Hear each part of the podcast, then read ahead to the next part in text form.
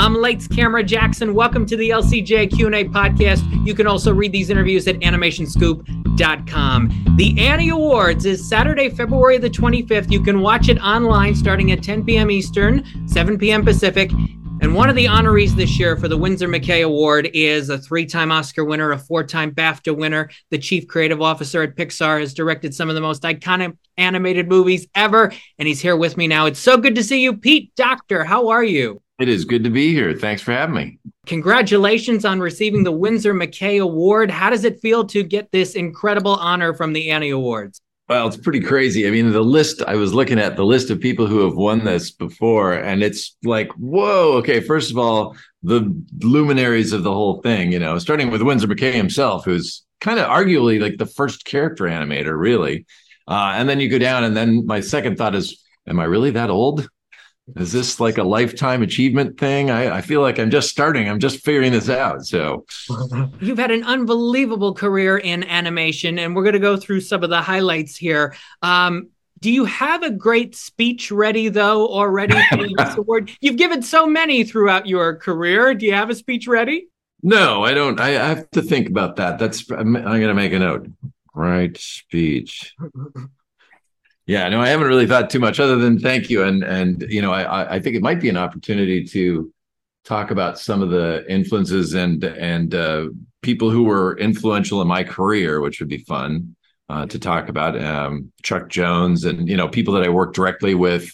Uh, I got to uh, hang around quite a bit with Joe Grant, who is of course one of the guys who you know co-wrote Dumbo and chose music for Fantasia, and he had a lot to say about things that I. He actually came up with the title Monsters Incorporated. Um, so anyway, a lot of great people I've had the good fortune to work with. Yeah, you'll have the opportunity to do that at the 50th Annie Awards. So glad it's back in person. That's going to be February the 25th. I want to start with Toy Story. You were you were part of the story team. The movie came out in 1995, a little before my time, but what I've read is that it opened to $39 million in its five day open, and everybody thought this is a huge risk. CG animation, will people go? What do you remember about that Thanksgiving weekend of 1995 as the box office results were coming in, the reviews were coming in, and people were starting to go to Toy Story? Yeah, well, as you say, it was not something that had been done. I think people's general association with computer animation was like logos that were flying at you and stuff, you know. And they're like, I don't want to watch that. So the idea that we could in, embed character based animation into computer stuff, I don't think people had seen a lot of it. So uh, the other thing that even within the studio at Disney, you know, we the look of the film did not make itself clear until the last couple months. So we're working on this thing for three years. First of all, it's scratchy drawings. Then it's like weird Tron wireframe stuff that people are like, I don't even know what I'm seeing here. And only at the very end did we have the compute power to finally put all the lighting and the shading and the textures together. So it, it was not apparent what it would be until just months before we finished. Uh, so I think it really took a lot of people by surprise. I know internally, as I was working on it, it just felt like something that we were doing. It was very much like being at school, working on something with your friends in the garage or whatever. And so when it finally came out, my I was pretty shocked, first of all, that people were even seeing it because to me it was just something we were doing here at the you know for fun and then the fact that people liked it and treated it like a movie not like some weird science experiment or something that was like the ultimate receipt. Nice. Yeah, the reception was incredible. Changed the animation world forever. We go to Monsters Incorporated, which came out in 2001. And I have to tell you, I think it's the Pixar movie that I liked when I was young, but as I've gotten older, I have appreciated the themes and the values and the messages of it more than maybe any other Pixar movie. What hmm. kind of reception did you receive at the time from older and younger people and have you seen that over the years of uh, of people going wow i've appreciated this even more that's interesting. What i it, it i'm curious can you put into words what were the things that that that stick in your mind in that regard? It's, i think it's the sully and boo dynamic. I now have mm-hmm. a, a five year old cousin and i just think the an older person and younger person and of course you you did that with up as well but that that heartwarming aspect on top of the comedy and billy crystal and and the doors and all of that i think it's the heartwarming aspects that really get me I think that was something we kind of stumbled into because uh, where the film came from, I mean, really, and I, have said this before, so you may have heard it, but uh, Toy Story surprised me because so many friends would say, I love that movie. You know, I secretly thought my toys came to life too when I wasn't looking. And uh, I was actively searching for something like that that we all believed and you know i knew that there were monsters that lived in my closet waiting to scare me. And so we just started exploring that. And then as part of it we realized pretty quickly that the monster little kid relationship is key. Mm-hmm. and i think in so doing we stumbled into kind of a mythic uh, i'm not saying the film is mythic by any stretch but there are these kind of prototypical relationships of like frankenstein and a little kid like these big hulking uh, powerful beings and then something very innocent and small that sort of needs protecting. And so i feel like that was uh, central to what made that film work and why people connected to it.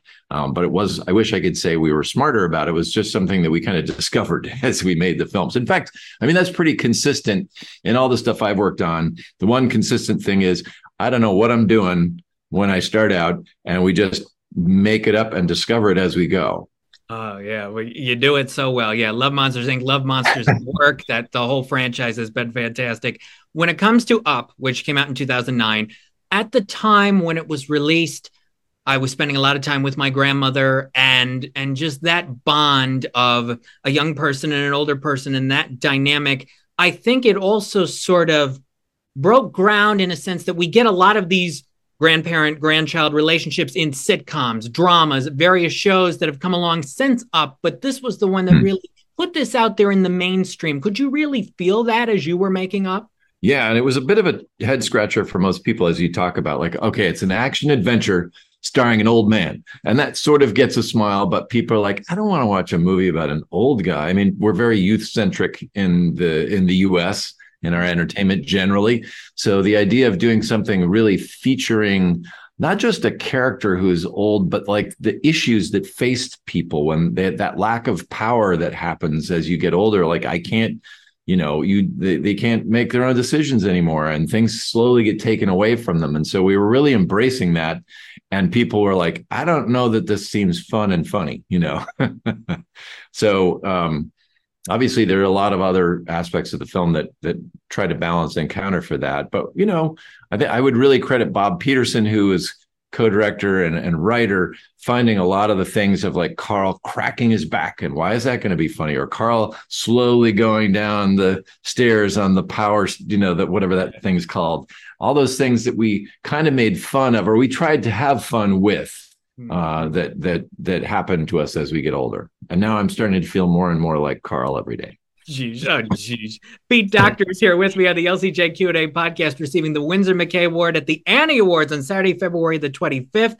Inside Out 2015 I went to a, a, screening of it when I saw the film. It was with a Fathom Events presentation. You and Amy Poehler were in Australia, I believe. There was a oh, yeah. uh, a, a, live uh, Q and A afterwards that was very interesting. Inside, yeah, the process of that movie.